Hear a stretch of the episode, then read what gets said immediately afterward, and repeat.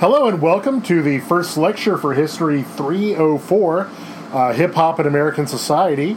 Uh, this is Doctor Stuart Tully uh, here to, let's just get things started. Um, cool. So if you go to the uh, Moodle, we'll give you a shot. Uh, go to the PowerPoint for week one, Introduction to Hip Hop. Uh, today we're covering the early to late nineteen seventies-ish. We're mainly covering the seventies. Uh, also giving an introduction to the course. So go over one slide, you'll see a nice little collage of all sorts of hip-hop rap guys and gals. Um, just a nice little collage. So this class is called Hip Hop in American Society, and it's not just a history of rap music, although we'll be certainly talking a lot about that. That's kind of the framing device of this course. It's not a music appreciation course, so we're going to be listening to a lot of music and certainly talking about it. Nor is it just a debate about what rap music is within American society, although we're going to be discussing that pretty much every time you meet in person. We'll be having a lot of debate, particularly when we get into the Hip Hop Wars book, that pretty much talks exclusively about kind of the good and bad perceptions of hip-hop. Uh, what I do want you to focus upon in this class is the interplay, all right? Interplay between those three things.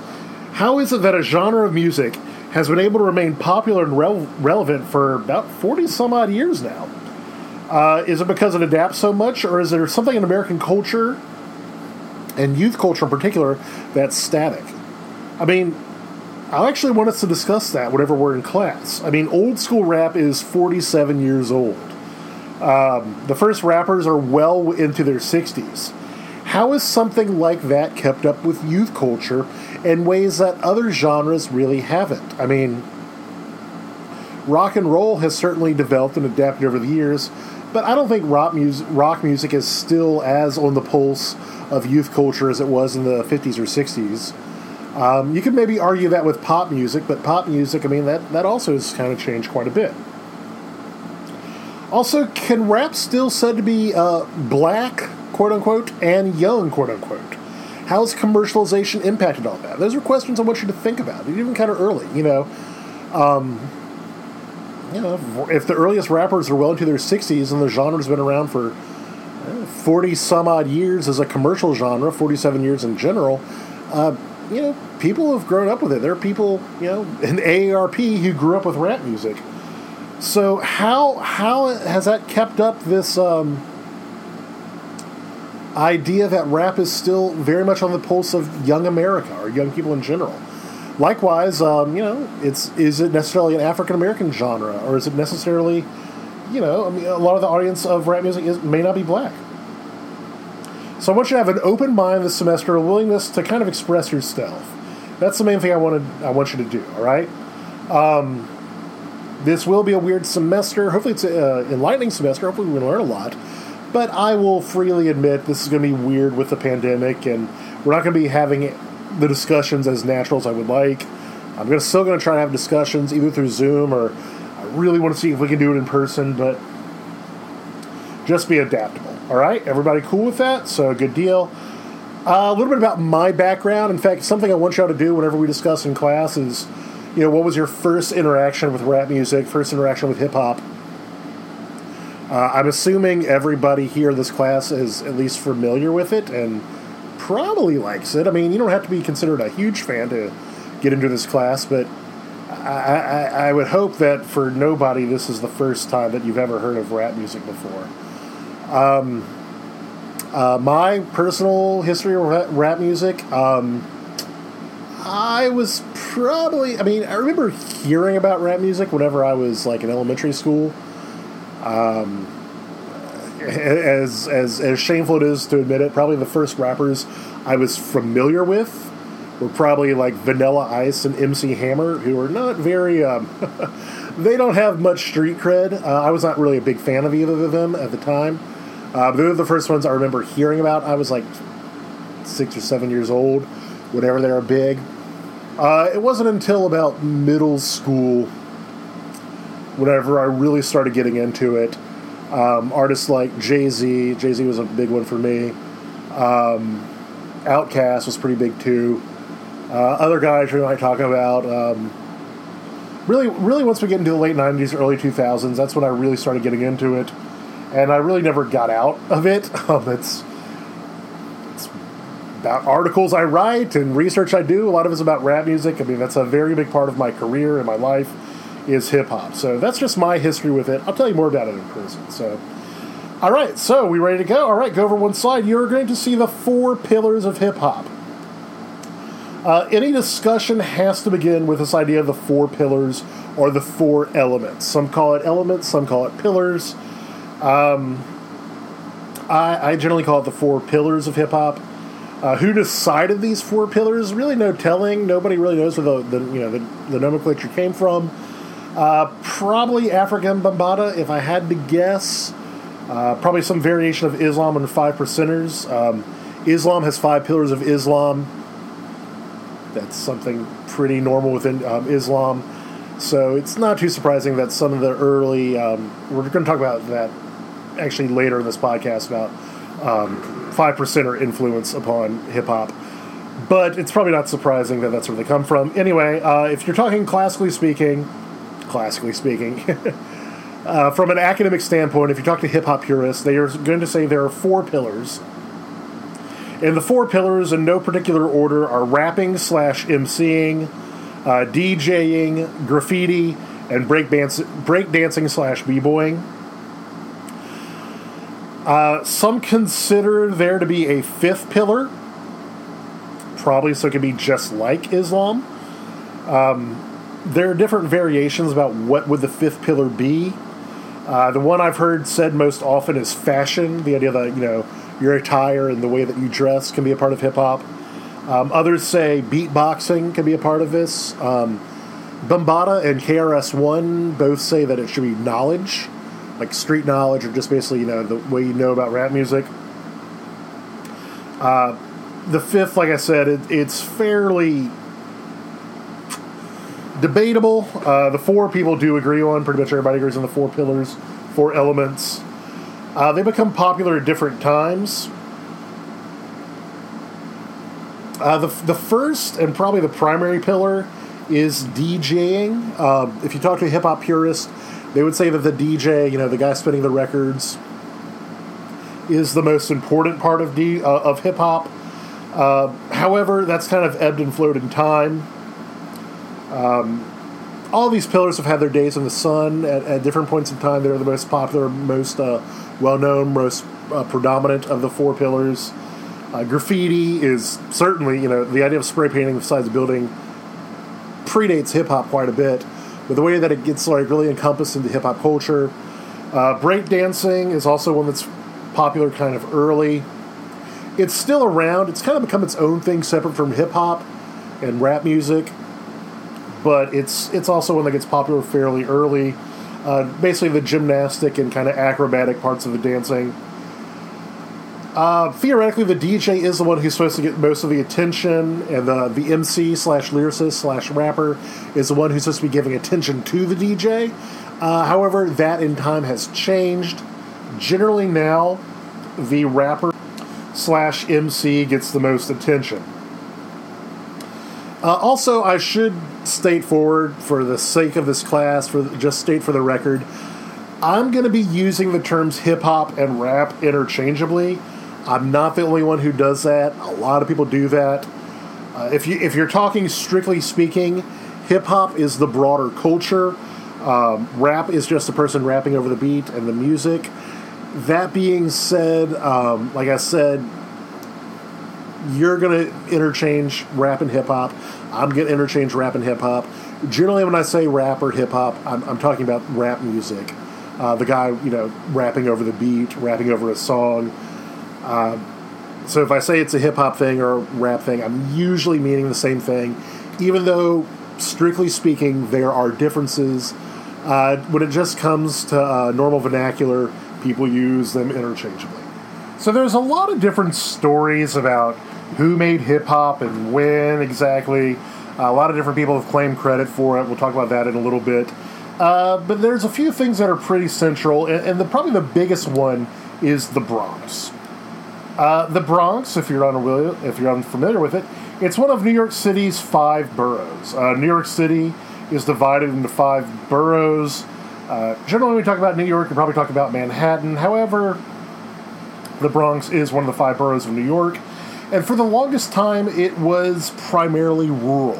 Um, the Bronx, not not New York. Uh, New York City, um, you're generally talking about Manhattan. Like I said, that is definitely not a uh, rural area, at least not nowadays. Uh, but for the longest time, the Bronx was primarily rural. However, uh, during World War One, industrialization brought in more people and more attention. A lot more people came into the Bronx. It was mainly poor folks and also black folks, and just basically people in general who got pushed out of Manhattan for various reasons. Uh, it has a pretty good bit of factories, a lot of uh, a lot of manufacturing. It was a pretty low-key place to live, however, fairly quiet. It's not the big city, it's the Bronx. You know, it's got more green space in this time period. Like you said, I'm talking like nineteen teens. We're not talking any time around when hip-hop was, in, was came around, but talking about the early history of the Bronx. Uh, this kind of goes this way up until World War Two. Up until World War Two, the Bronx is a very, you know, lot of manufacturing, a lot of factories. Uh, the problem is after World War Two, manufacturing starts moving away from the Bronx. Uh, various reasons. Uh, it started to get a little bit more crowded. Um, manufacturing factories move around for quite a bit of different reasons this time period. Uh, there's also an influx of people from the Caribbean for a lot of different reasons. Uh, I'll get into those later, but a lot of different people from the Caribbean are now coming to the Bronx, uh, coming to New York City. A lot of them, like I said, are coming specifically to the Bronx. Uh, there's some immigration patterns going on here. But the main thing that's going on in the Bronx is a lot of white flight. Uh, with the loss of manufacturing jobs, with the loss of uh, kind of a white consumer base, um, this is white flight personified. Uh, the rural people and some of the white people are starting to move away from the Bronx, and it's causing white flight. And actually, this is causing the Bronx to become worse and worse. Um, you know, the tax base is going down. There's not a lot of jobs. People don't have jobs. It kind of becomes underclass and that sort of thing. And by the time we get into the seventies, if you go over one picture, the Bronx is really hurting tremendously. And it's representative of a lot of different issues that are going on across the country. It's not just the Bronx. You know, deindustrialization and white flight are not just happening within the Bronx. Uh, a lot of different places going on there. Um, they built in a speedway, uh, like an interstate system that goes straight through the Bronx. That really decreases the home values, uh, makes companies less likely to want to build stuff there, make people wanting less likely to stay there. Uh, in places like Watts and Detroit, those are other areas that are also going through similar urban blights.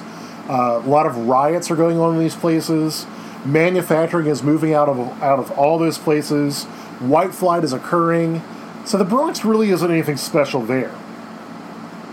Uh, in general, I'm going to talk about this more in a second. There's a lot of backlash going on to the civil rights movement. Um, the civil rights movement had had some success in legislation. You have things like the Voting Rights Act, uh, the Civil Rights Act of sixty-four, Voting Rights Act of sixty-five. Those are issues which are fairly easily done just through legislation. But the problem with racial inequality in the United States is not just a latest legislative issue. It has to do with culture. It has to do with individuals. It has to do with wealth disparities and things like that. And the problem is, when it came to things like busing and schooling and economic opportunities, there's a lot of different things which aren't so easily solved.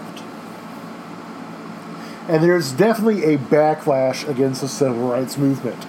I mean, even as early as the late sixties, when you get more to Black Power, and Doctor King is uh, talking more about income inequality, you start having, you know, quote-unquote, good Americans, uh, the silent majority, if you will. That's that's the term that Nixon uses. In fact, that's the reason Nixon is able to come into office in sixty-eight, is from this kind of anti-civil rights backlash. Uh, there's just a whole lot of disillusionment going on everywhere. Uh, in the Bronx, there were apartments being burned quite a bit. Basically, uh, unscrupulous landlords would uh, charge people illegal rents, and then they would burn the building, claim it was abandoned, and, and collect the insurance money. Uh, that was happening quite a bit in the Bronx. Um, you can see in this picture right here, basically like kind of a decrepit place in the Bronx. It's an old abandoned apartment complex. Uh, yeah. Places are falling apart. They're not being replaced. Uh, the Bronx is one of the poorest places in the entire country. It's just awful all around. It, it just seems to be the poster child of, like, cities aren't working. Industrialization is, you know, moving around. You know, there, there are poor people that are caught there that really aren't getting out of that. But there were still people who were living there. There's still a lot of people. Uh, remember, I said a lot of Caribbean uh, immigrants, a lot of African Americans, a lot of poor people, uh, non-white people, non-middle class or upper class white. There are never too many upper class people in the Bronx. But people who are still there, who don't have the opportunity to leave. And that is kind of the status quo of the Bronx in the early seventies, where in nineteen seventy-three, a young girl in the Bronx named Cindy Campbell wants to make money for school. It's it's early August, uh, school's coming up. She wants to raise some money. She wants to buy some more, more school clothes. She wants to buy some more school supplies. And she decides to le- lean upon her older brother for support. Uh, her older brother, his name is Clive, Clive Campbell. And the Campbell family, they are immigrants from Jamaica to the Bronx. Remember how I said uh, immigrants are coming into the Bronx in this time period? A lot of Caribbean influence, a lot of Caribbean immigrants. Uh, Clive Campbell is one of these. In fact, his parents and he go to um, the Bronx. They move to the Bronx whenever Clive is twelve years old. I want to say Cindy is about eight years old or so. She's kind of young in this time period. Um, he's known for his physique, all right? Uh, Clive is known for working out quite a bit. He's known for having big muscles. Uh, he gets the name Hercules as his nickname. Now, he also loves music. Now, when he's still in Jamaica, while he's still living in Jamaica, he listens to dancehall music quite a bit. Uh, he also listens to toasting. We're going to talk about that when we talk about musical influences for a second. Uh, when he comes to the U S, he kind of keeps up this love of, you know, older music, uh, love of this Jamaican music. Uh, he likes obscure records, likes funk records. Um, not really pop music, um, not really the proto-disco stuff that's coming out in this time period. He's known for having a very broad taste in music. And in particular, he likes to loop certain parts of the song over and over so you could hear the breakdown. Uh, he calls this technique the merry-go-round, where basically um, the ideas in funk music or early disco music, uh, there's the best part of the song, kind of the instrumental breakdown where the guy's not singing. You know, whenever the band's not, uh, whenever the singer's not singing, it's just the breakdown. Uh, very, you know, famous ones come from James Brown records. Kind of that, you know, eight to ten second where they just really rock it out, really break down. You know, the drums and the instrumentals go crazy. It's a section that people want to dance to. Now, what Clive does, which is a little bit different, is that he is able to use two turntables. Now, he does not invent the two turntables. That's something that, um, you know, D Js and people playing records, people in clubs in Manhattan have been doing quite a while to switch between songs. Basically, kind of have like the seamless fade in, fade out. That's not a new thing. Uh, what Clive does, which is a bit different, is that he uses two records of the same song and switches between that breakdown over and over. So basically, you make those same eight to ten seconds last five, ten, fifteen minutes. This is very popular for people who want to dance, people who want to like hear the best part over and over. Uh, he, later on, well, we'll get into that later, uh, just because when you're talking about early hip-hop, there's a lot of borrowing between uh, different people. It's kind of hard to say definitively who does what first, um, who can take credit for stuff, because there's a lot of interplay, a lot of talking between people. So he's known for doing this. Uh, he mainly went by himself. He doesn't really perform outside. He doesn't really play his records outside, but his sister wants cheap entertainment, and her brother is the cheapest entertainment because he just wants to play his music. And so they decide to host a party in their apartment's rec room. If you go over one slide, you will see the original flyer. Um, it's actually looks like it's on an index card. They posted this around this their apartment complex. Uh, basically, as you can see, um, this is the back-to-school jam at uh, fifteen twenty Sedgwick Avenue in the rec room, basically a first-floor rec room in the apartment complex. on August eleventh, nineteen seventy-three, so probably the maybe the day you're listening to this, this will actually be hip-hop's forty-seventh birthday, so hooray for that. Uh, you know, it lasts from nine p.m. to four a.m., twenty-five cent admission for the ladies, fifty cents for the fellas. Give my cool D J Herc. It's a school still out party. Uh, with special guests Coco, Sydney C, Clark K, and Timmy T. I have no idea who those four people are. Uh, they might just be people in the neighborhood. Uh, not really sure who's going on with that. And so this is pretty much hip-hop's birthday. This is the first time, if there's ever a date that rap begins, this is the date. You know, at fifteen twenty Sedgwick Avenue, in the rec room of the apartment, August eleventh, nineteen seventy-three, D J Herc gives this party, all right? He starts playing his records.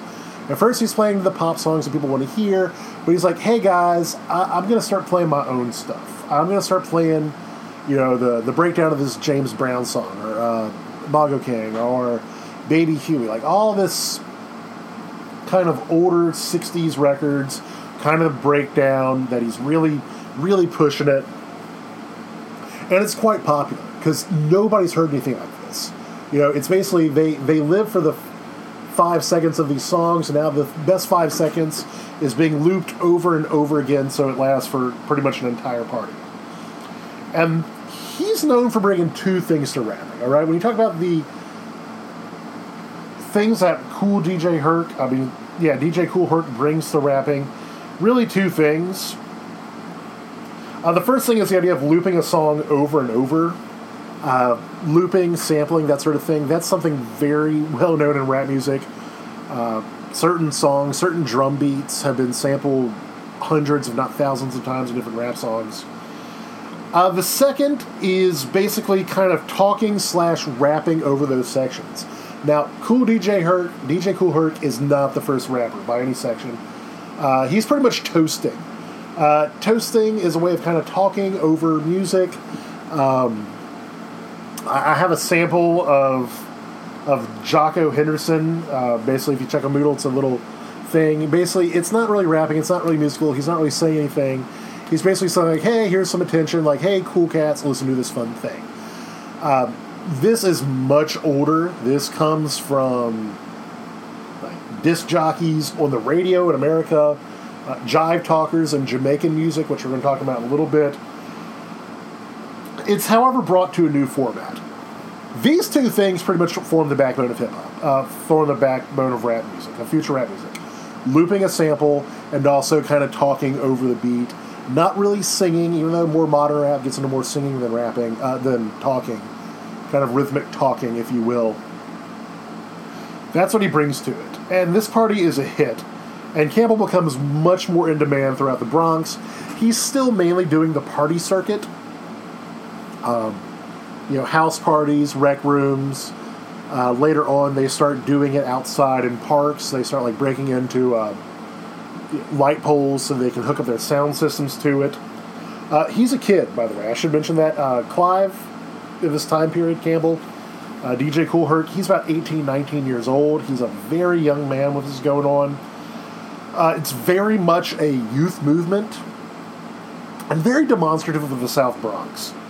Um, a lot of kids, like, they don't have a lot of educational or vocational opportunities, particularly vocational opportunities, because all of the... Um, factories and things had left out of the Bronx. It's a very economically depressed place. So there's a chance to make something out of nothing. It's very entrepreneurial spirit you have going on here.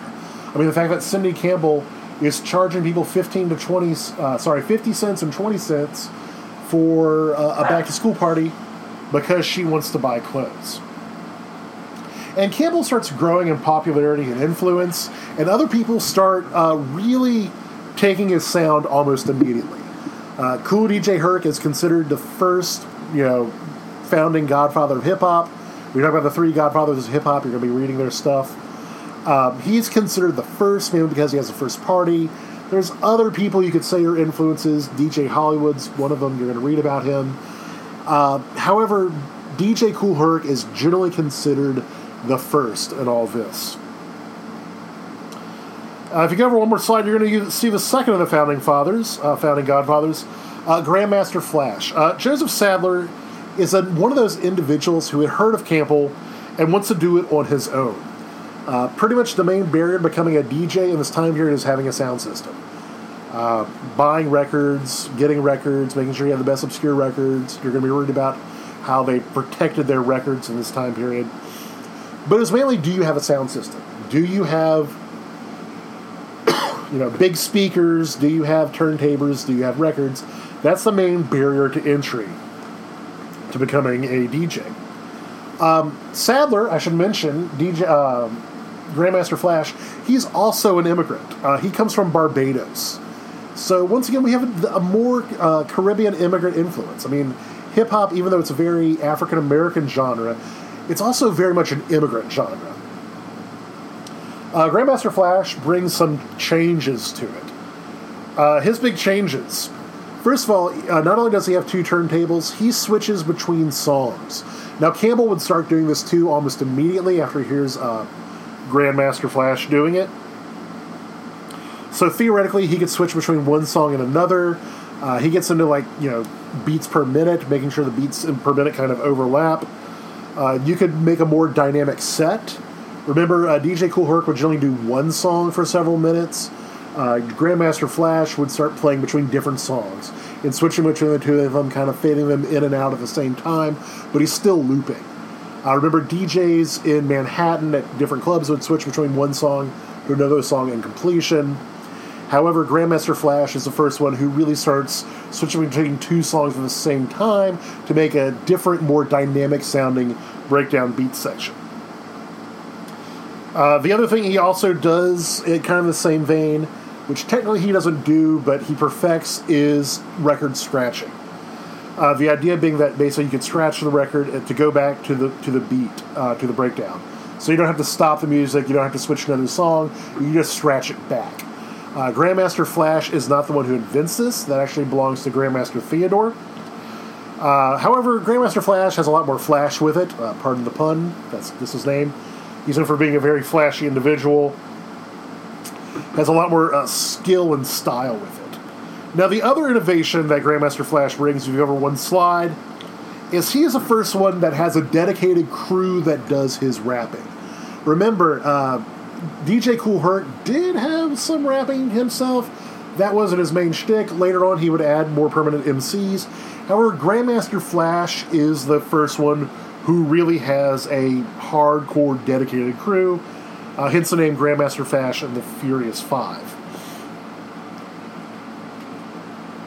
Grandmaster Flash does rap a little bit, not that often. Generally, he's just DJing. And two members of this crew are the first one, are the first to come up with really two important contributions. Uh, the first one is Melly Mel. Uh, Melly Mel is the first M C to really rap as we know it. Uh, make more complex rhymes, um, have more jokes, have more punchlines. Uh, a lot more complex than just like one or two little couplets and then going back to the music. You know, Melly Mel's first one to really do more dynamic, longer raps as we know it. Uh, another member of this crew, Cowboy, is the first one to come up with the term hip-hop. Now that is something which is very highly debated. Who comes up with the term hip-hop? Uh, D J Hollywood says he does. Other people say that the first one to come up with the term hip-hop. Um, Cowboy is got as good of a claim as any for this. Also, uh, they're some of the first to really start battling other crews. However, battling in this time period is very different than battle rapping as we know it now. Um, it's more about who could rock the best party.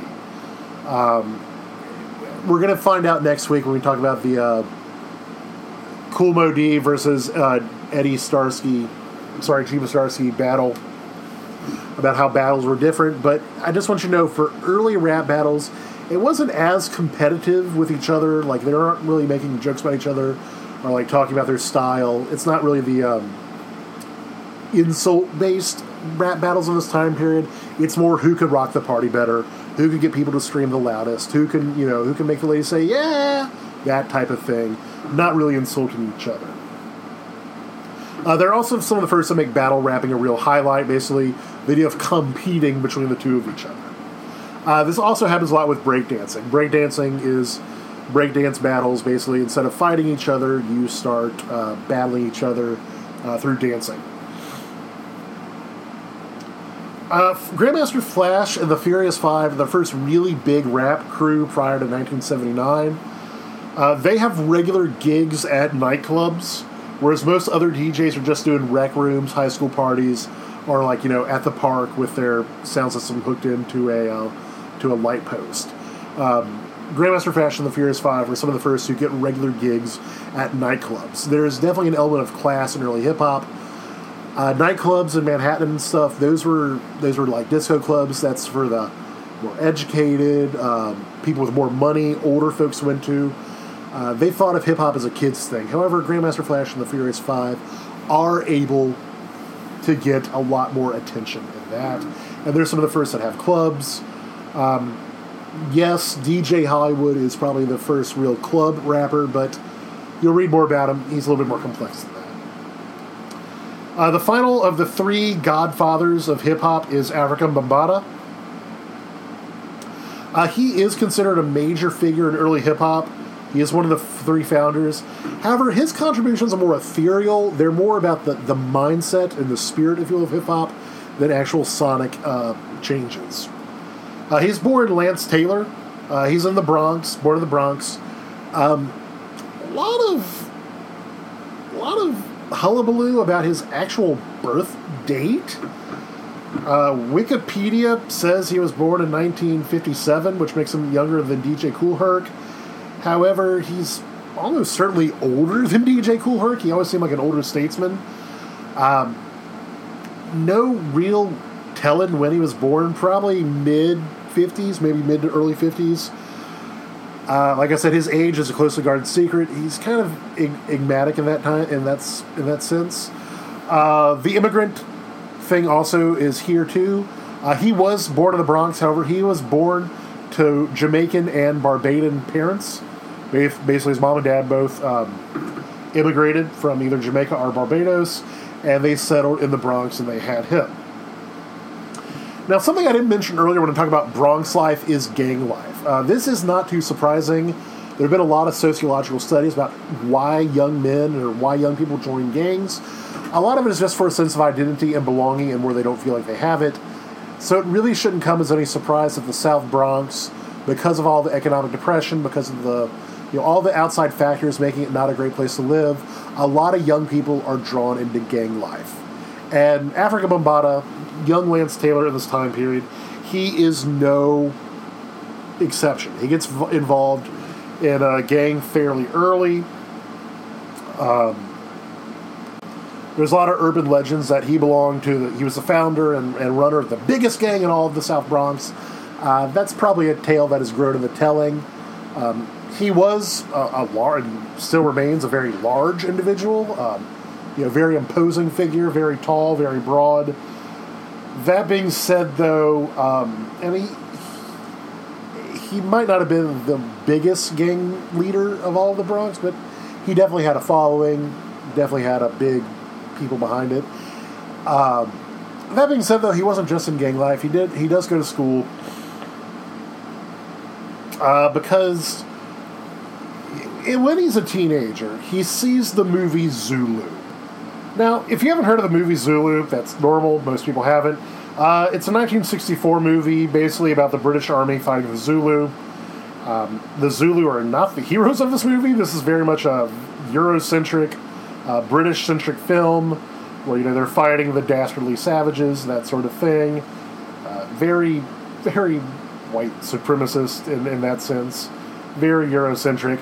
However, he sees the movie and sees the idea that, like, these Zulus are united together. These these black people in South Africa are fighting the British together. They're they're united as one tribe, one people, and they're giving the British a pretty strong fight. You know, they're they're taking it to the British, even though they are wearing, you know, next to nothing and that sort of thing. They're they're definitely a threat to the British. And and basically, uh, he also gets a chance when he's in high school to go to South Africa for some reason. Uh, there's talk that he might have won a trip, or this might be a tall tale in that. But he says he's able to meet some Zulu, and he really feels drawn to this Zulu mindset. He's like, maybe this could be something that we could unify all black people together. You know, maybe this could become the new gang. And then he hears Campbell somehow, and he becomes convinced that maybe hip-hop can be the median for this new message. He renames his cohorts the Zulu Nation, and he starts DJing himself. Uh, he is able to get a very impressive sound system. He gets his name Bambaataa for the you know the name for the way his sound is, like Bambaataa, like boom boom, that sort of thing. He also gets some D Js, uh, sorry, he's a D J, M Cs and dancers to kind of help with the whole show. Uh, that's that's his main contribution to it, is kind of the spear behind it. Uh, he doesn't really bring that much technological advances to hip-hop, uh, but he does bring a lot of culture and ideology to what would be- later become hip-hop culture. And he kind of gives it its spirit, in a sense. Uh, he does a lot of stuff mainly around New York. He's mainly known as a, for the size of his crew. He kind of has his territory around the South Bronx. Uh, he doesn't really record until much later. In fact, that's something kind of all three three of these guys have in common. Uh, D J Kool Herc never really records. Uh, he actually he doesn't do very well. He, he gets on drugs for a while. Um, actually is addicted to, I believe it's either cocaine or crack for quite a while. He, he does get clean nowadays. Uh, he doesn't really put out a record until fairly recently. Afrika Bambaataa's first record is not until the early eighties. Uh, we're we're going to talk about why that, you know, why early hip-hop guys don't do records in a little bit, actually next class. Uh, but like I said, he is more about the spirit of hip-hop, more about like kind of this like Pan-Africanism idea of hip-hop. Uh, he is a controversial figure, particularly now. Um, around twenty fifteen, twenty sixteen, a whole bunch of accusations came out about him, uh, molesting young boys and children within the Zulu Nation, pretty much throughout the seventies and eighties. Um, he's never really responded to them, but they were credible enough for him to resign as head of the Zulu Nation, which was an organization that he founded. Um, he is a very... He's not very much an insider in rap music anymore. A lot of it is the accusations about it. I mean, there were times wherever, like, he... D, uh, D J Kool Herc and... Um, Grandmaster Flash will do interviews. In fact, we're going to be reading one of their interviews together and maybe do little concerts and stuff. Um, he's really disappeared after his accusations. Um, we're going to talk about that later when we talk about um, sexism and stuff within hip-hop. How, how do you how do you rectify all that together? And with Afrika Bambaataa, that's definitely the, the case, because the entire time he's doing this stuff with hip-hop, there's a lot of credible accusations that he's not behaving in a very good fashion. So that said, that's Afrika Bambaataa.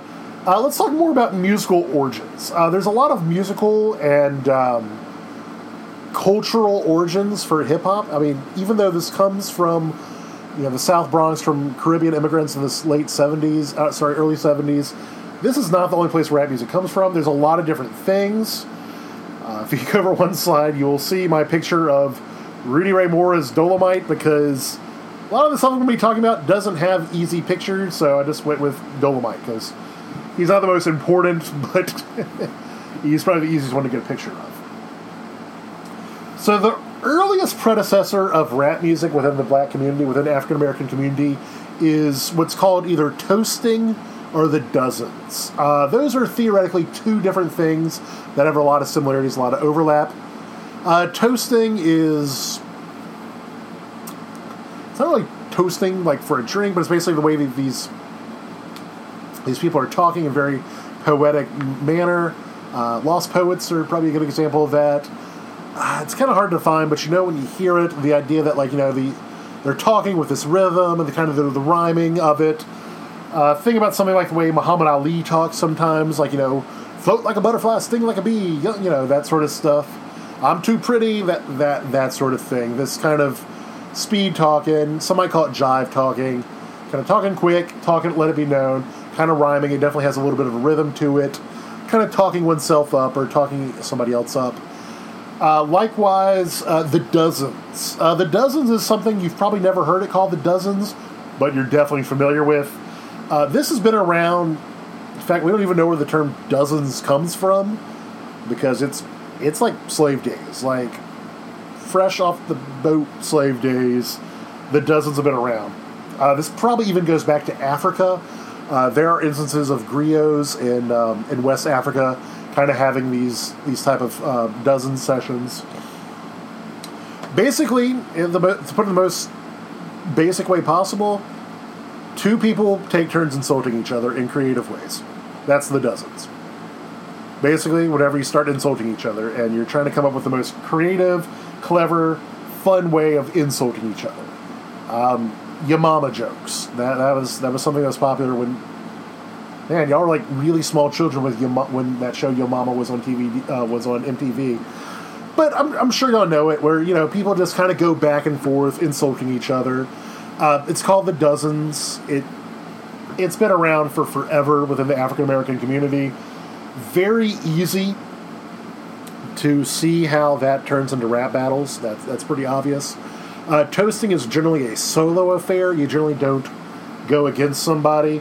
It's also been around to get, uh, forever. Uh, I mentioned Dolomite, because if you listen to like Rudy... Uh, Rudy Rudy, man, it's hard to say that. Rudy Ray Moore do his Dolomite stuff, do his Dolomite shtick. Um, just, you know, YouTube it or whatever, doing Dolomite.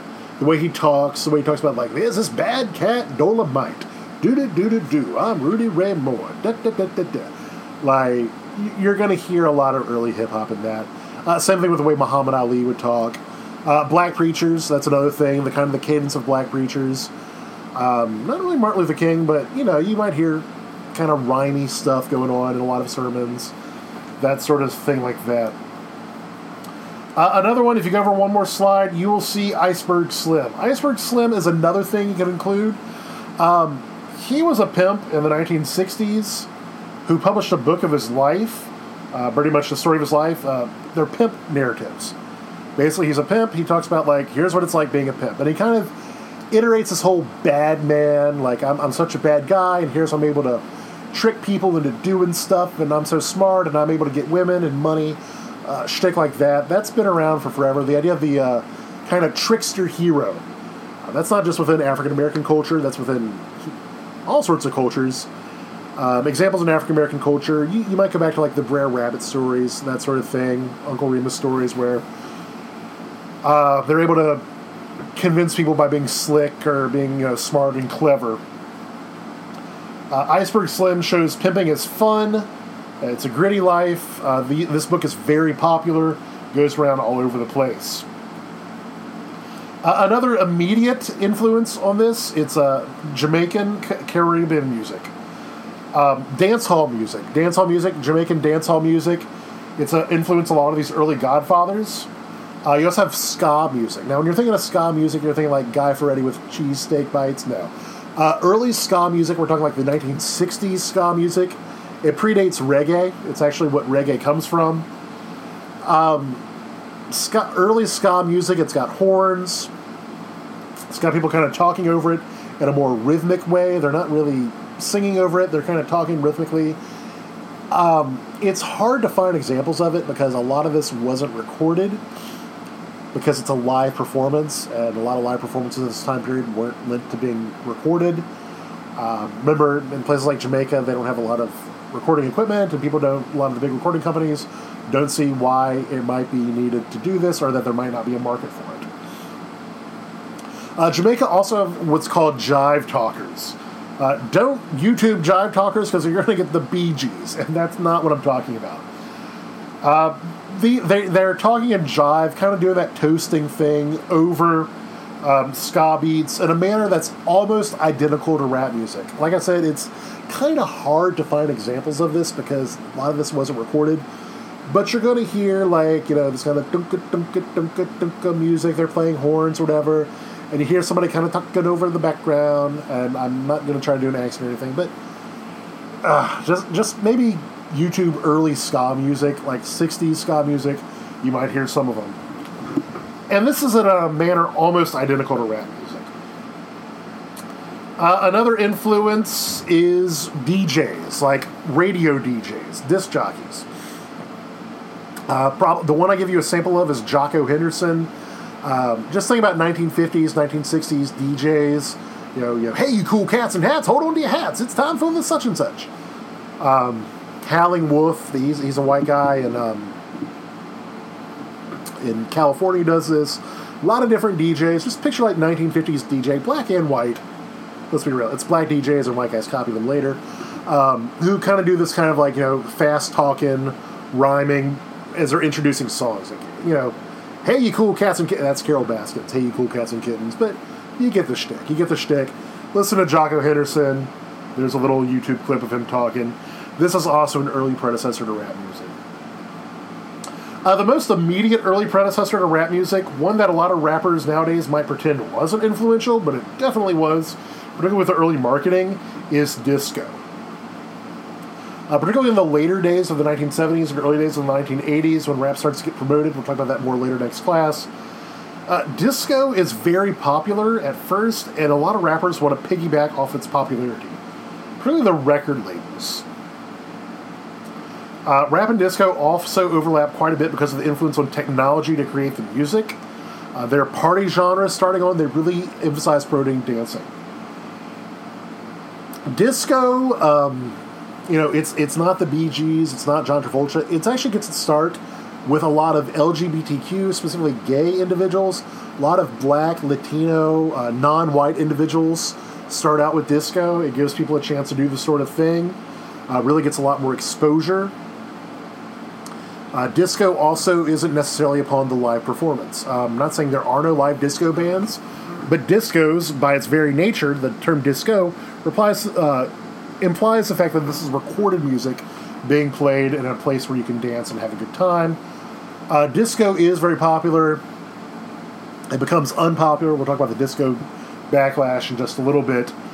But you, a lot of the early rap beats, a lot of the early rap personas, a lot of the early rap way that people were dressed is very much a disco thing. And that's something that a lot of rap would later on try to set, distance itself from, but we'll talk about that in a little bit. So, African-American status quo. This one's going to be more complicated, but you have to understand the state of African-American society prior to hip-hop. Um... African Americans are not monolithic by any stretch, but what's going on for Black America in this time period is really pushing the basis of where hip-hop becomes so broad. And if you want to understand how it becomes so broad, how it becomes pretty much like the dominant art form for youth culture, not just black, black youth culture, but just youth culture in general, Um, you have to understand what's going on in this time period. So the civil rights movement um, of the nineteen sixties, you know, Doctor King, he has a dream, all that good stuff. It's really splintered. It's not the quote-unquote cohesive whole it was in the sixties, early sixties. Uh, we're talking by the time we get into the seventies or late sixties. It's not the cohesive whole. Uh, now, it's a bit of a misnomer to say that it was ever cohesive in the first place. There's always a lot of different groups. But it really starts to splinter. Um, you know, something you may not be aware of. If you've had my Black History class, you are. But after Doctor King dies, after Doctor King is assassinated in nineteen sixty-eight, there's a lot of different riots. In fact, I think four or five of the biggest riots in U S history are race riots after Doctor King is killed. And a lot of these riots, they're in places that make people think maybe this whole quote-unquote Negro problem won't be solved very easily. You know, they're realizing that just giving people the right to vote or, you know, getting rid of civil, you know, rights discrimination is not going to be enough. There are deeper questions that don't have easy answers. Likewise, because of deindustrialization and white flight, urban centers become blighted, and they become seen as, and this is the important word here, irredeemably poor slash black. There's a coalition between black and poor. There's this assumption that if somebody is black, ergo they must be poor because they're in these poor, depressed areas. And it's kind of one of these self-fulfilling prophecy things. When you get into redlining, deindustrialization, don't give uh, services to these individuals because they're bad places. And then when they don't get these services, they become worse places, justifying why you don't do it in the first place. And the issues that caused the civil rights movement are still existing. Um, equality is still a very big issue in this time period. You can argue nowadays it's still a big issue. Access to good schools and job opportunities, wealth issues, discrimination, resistance from white people. Although the Civil Rights Act and Voting Rights Acts were passed, everything else was a lot more complicated. If you go over one slide, um, this is probably a pretty good example, the Boston busing riots. Uh, Boston, if you're unfamiliar with Boston, is nowhere in the South. You know, it is it is further north of New York. It is in New England. It is in Massachusetts. Now, Boston is having some issues when it comes to busing. Um, basically school busing. The idea that, you know, people in South Boston, uh, Southeast, as you might call them, uh, they're very Irish, very white, and they're also really racist. Like, really racist. And there is a lot of protest against the idea that African Americans are going to be bused over to these schools because it's uh, for desegregation purposes. A lot of not in my backyard thing. Uh, this is a fairly famous picture of the riot where you see somebody about to, looks like stab another guy with the American flag. Um, this happens in the seventies. This is early seventies when this is going on. This is after, you know, I Have a Dream. This is after, theoretically, the March on Washington had solved racism and, you know, the Civil Rights Act and the Voting Rights Act. So everything else is a lot more complicated than, like, the Voting Rights Act and Civil Rights Act. And you're having all these backlashes. And like I said, um, black people are not never been a monolithic entity. I mean, there's always sorts of different people doing different things. But this time period is especially disunified. Um, the old line of respectability doesn't work. Um, basically, early civil rights movement, they all talked about, like, you know, wear your Sunday best, have churchy music. You know, ministers are going to be the ones to lead us. Um, that really didn't work. There's more black power. But black power, you know, Black Panthers, that also is getting a backlash. Uh, places outside the South, like Boston, are super resistant to black folks. Um, for instance, when he's still alive in the late sixties, Doctor King goes to Chicago. And he's like, yeah, Chicago's got a lot of, like, race problems there. He says in some ways it's worse than the South. Um, de facto racism is very hard to get rid of. Uh, there's two types of racism and segregation. There's, like, de jure, basically by law, segregation. Then you have de facto, which is just by happenstance. And that is the case in a lot of northern American cities. You know, they may not have laws on the books that enforce racism, but they have, like, tradition and practice. Um, I'm sure y'all could talk about a lot of things that, you know... I'm not going to get into that, but you can probably think of some examples that still exist or maybe you might have experienced, but that's that. And also, there's really no one taking the charge for civil rights. I- I'm not saying that Doctor King was ever the one guy behind civil rights, but this kind of splintering after, you know, you have Stokely Carmichael doing his own thing, Black Panther Party coming around, um, the whole backlash of Richard Nixon and the silent majority. There's a lot of victories for civil rights, of, of course. You know, people are doing great on an individual basis. You know, more job opportunities um, in the government sector is kind of where you get the black middle class from. That being said, though, it's very disunified. And there's also a real sense of disillusionment, especially towards young people. Young black people are kind of seen as... the older generation who really fought for all the civil rights, they're like, what are all these young people doing? You know, we're the ones we fought for. You know, these are the people that we fought and we, we sacrificed for, and this is how they're paying us? Uh, there is a lot of backlash early on against hip-hop and, and a lot of confusion about it by older, more respectable, quote-unquote, African Americans. Uh, Don Cornelius. Uh, Don Cornelius is the guy behind Soul Train, uh, the T V show. Um... First time any rapper is on for Soul Train, he's like, I, I don't know what these kids are into. I don't get it, but whatever. Uh, Barry Gordy, who's the guy behind Motown. Whenever he first starts hearing rap music, I mean, he has a chance to get on the ground floor. He's like, this isn't type of my type of music, you know. Barry Gordy is really appealing to a, uh, a universal middle-class aesthetic, and there's this new music that's like defiantly black and defiantly underclass. He just doesn't get it. And there's that's part of a larger backlash against hip-hop that, like, you know, by the civil rights movement people, that, like, this is what we sacrificed for.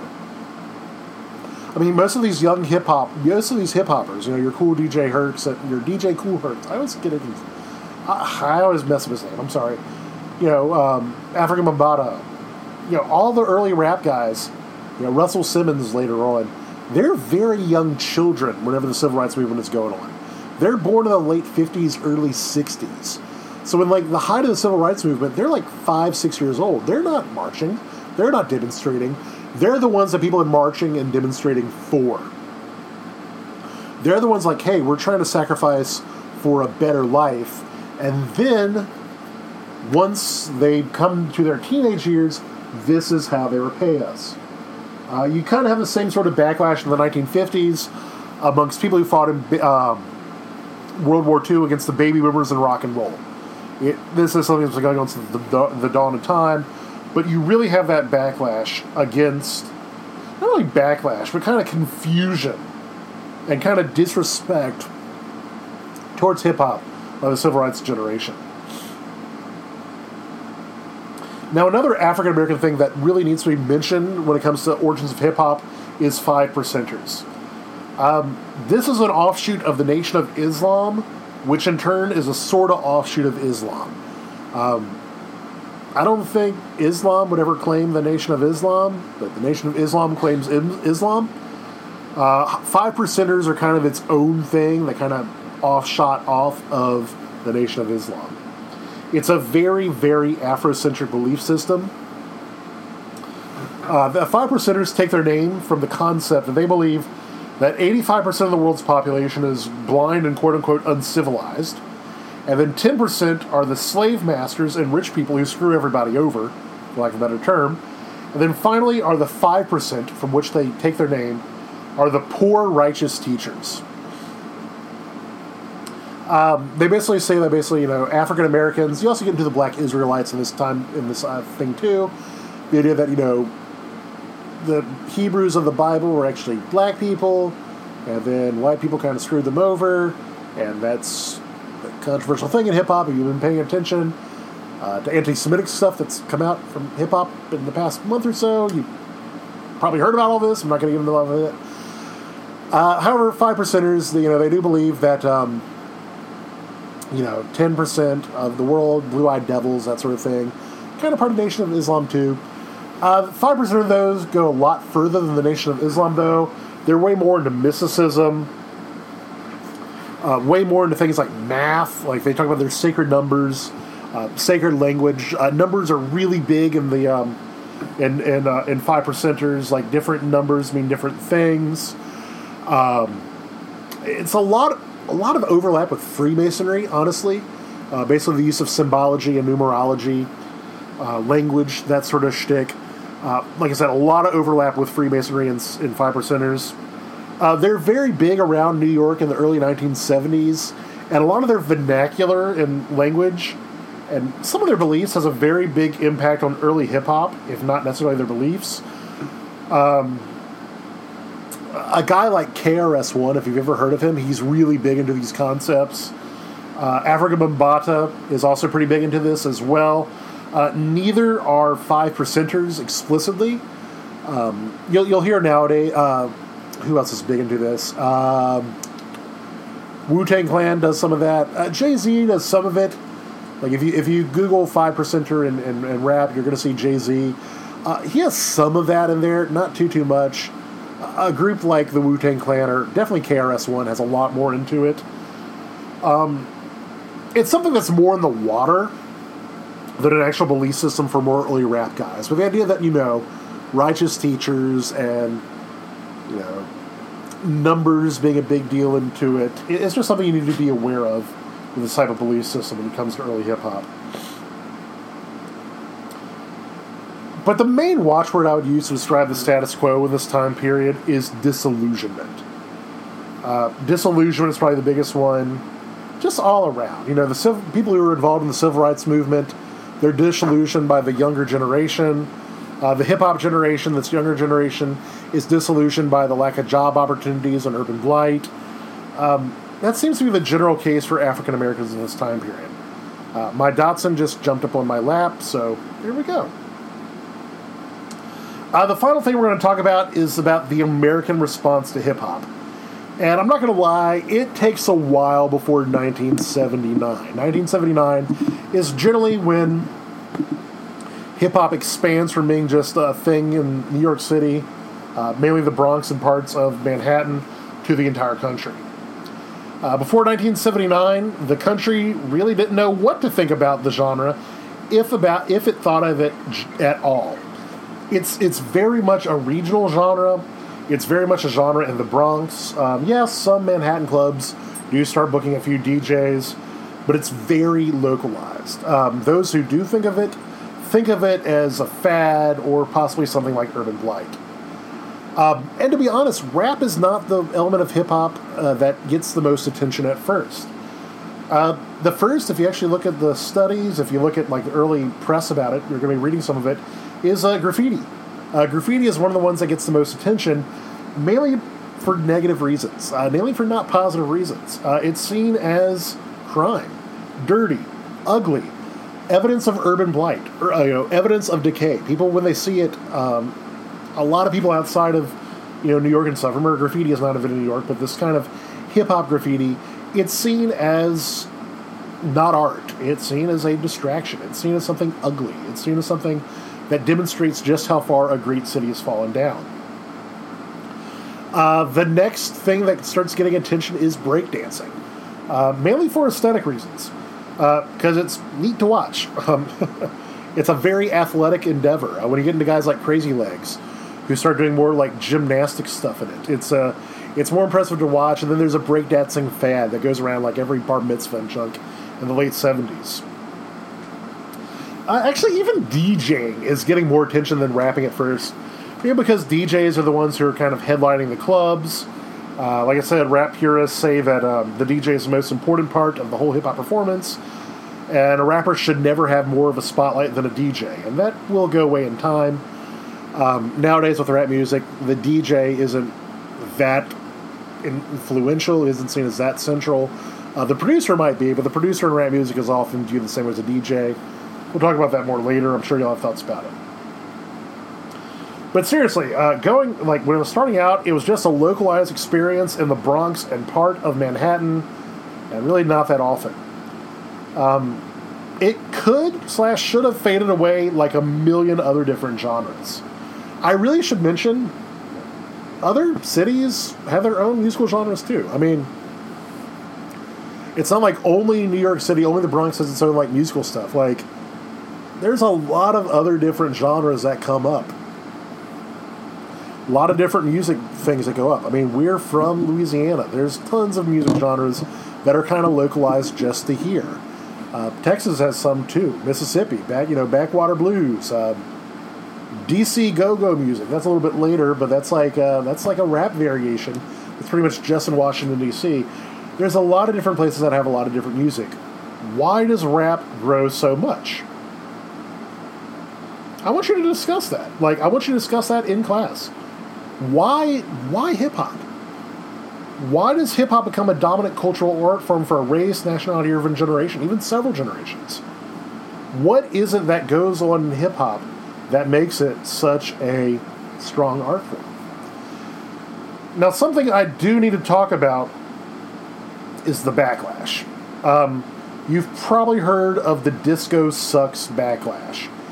Um, the idea that, you know, disco sucks. Disco is not a good genre.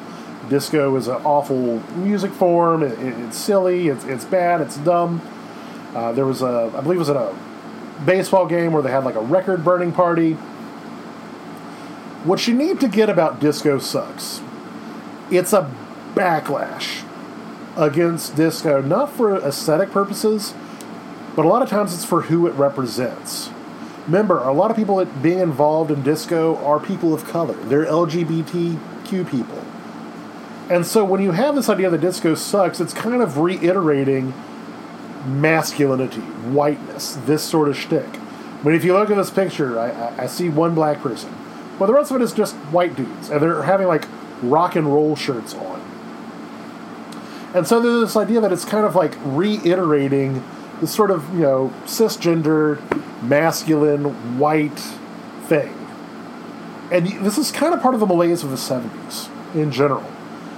Um, the seventies are a hard time for a lot of different reasons. Um, seventies are a pretty tough time. Uh, for the country in general, not just African Americans. Um, Watergate erodes trust in the government. Uh, before Watergate, most Americans trusted the federal government. Like the, the approval ratings of the federal government were fairly high. It drops after Watergate, and it never comes back. Also, there's a very stagnant economy going on in the nineteen seventies. If you go for one picture, you know it's a very hard economy. People are being hurted, not just black people, across the board. Things are not going great for the economy. You have things like stagflation, which is stagnant wages and inflation. Uh, divorce is on the rise. Actually, your highest divorce rate comes in the seventies. It's just a very blah time. It's just this idea that economics are rough. It's just a very hard time for the country. And this is kind of where I get into my thoughts about it, but escapism becomes kind of popular in the late seventies. Um... It's the reason why I think early rap would gain a national audience. I mean, you compare it to disco, which, okay, disco is an escape. You know, the idea of going to the disco, like something like Saturday Night Fever, he's a blue-collar guy, but, you know, if you dance at the disco, you, you own the world. Yes, I know, quote-unquote, disco sucks, and disco's considered too gay or too color, you know, too non-white, but it's still a form of escape. The idea that you can go to the disco and dance the night away.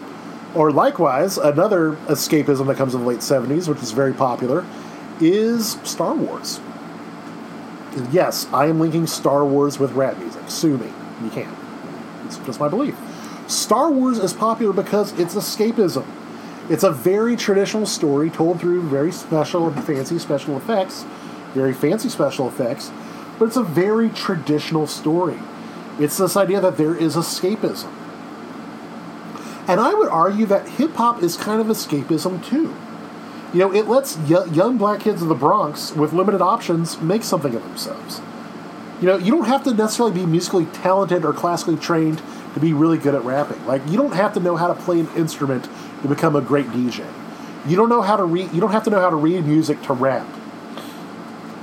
I mean, everybody can make up rhymes and insult people. I mean, seriously. You go to any high school, anywhere, like... People are going to do that. People are just going to bust each other's chops. People are going to make up funny rhymes. People are going to do that sort of thing. And although they're not getting rich yet, you know, being in a rap thing was a lot safer than being in a gang. I, I, I can't iterate this enough. The, the South Bronx is a very rough place in the seventies. And this is kind of a, a rose busting out of the concrete. You know, the broken concrete, something is coming out of it. And I... There's stuff in rap music which really resonates with a broader audience. Now, the golden age of hip-hop... Sorry, the, er, the sorry, not the golden age of hip-hop. The end of early hip-hop comes in nineteen seventy-nine, ironically when it gains national attention with Sugar Hill Records, which I'll be talking about a lot more next week. But the thing I want you to think about as we get into discussions is, number one, why rap music? Why has it had such a long, long-lasting impact? Why has it been able to become so dominant and pretty much, I don't want to say unchanging, it's clearly, it's clearly you know, evolved and genres have changed, the way the genre works changed, but it's, it's a very powerful central genre. Why does it resonate? Why does it go from this small little thing does something broad to the fact that nowadays, like, y'all were born to rap music that, like, sorry, y'all were born at a time where when I started, like, was really getting into rap music when I was in high school and college, and now it's still, like, a pretty dominant genre. Like, what is it about that? Also, I want you to think about in, in cultural studies and cultural history, we always talk about the quote-unquote big three: race, class, gender. How does rap music fit into those three? Where does rap music fit into race, class, and gender? Because it's a little bit more complex. If you look at somebody like Motown, Berry Gordy, he is making very middle-class records, like super middle-class records. Very broad audience. Rap music, it's almost like the middle class doesn't exist. I can't really think of any middle-class rappers. It's either like underclass, you know, super poor, or super opulent rich. There's really nothing in between. Um, also, at, rap music is dominated by African Americans, which we've talked about quite a bit, but also think about gender dynamics. Uh, we're going to talk about that more later when we talk about, you know, women in rap music, but like, rap is a very male-dominant genre. I'm not saying there are no female rappers, but generally female rappers, like, sexuality, sex appeal is a huge part of it. Um, I mean, maybe not early on with something like Salt and Pepper or Queen Latifah, but nowadays, like Megan Thee Stallion or um, Nicki Minaj, uh, Cardi B, like, sexuality is a huge part of it. Not in a way that, I mean, yes, male rappers talk about sex, but not in the same way that a female rapper does. And there's not too many female rappers that are so long-lasting. Kind of get into that. What, what is it about that? Uh, like I said, these are kind of broad questions. We're not going to answer them all today by any sense, but uh, that does it for week one. So, hope y'all enjoy this. Looking forward to y'all's discussions. Uh, you don't really have any reading this week. Uh, the quiz is pretty basic, so just have fun with it. All right, talk to y'all later.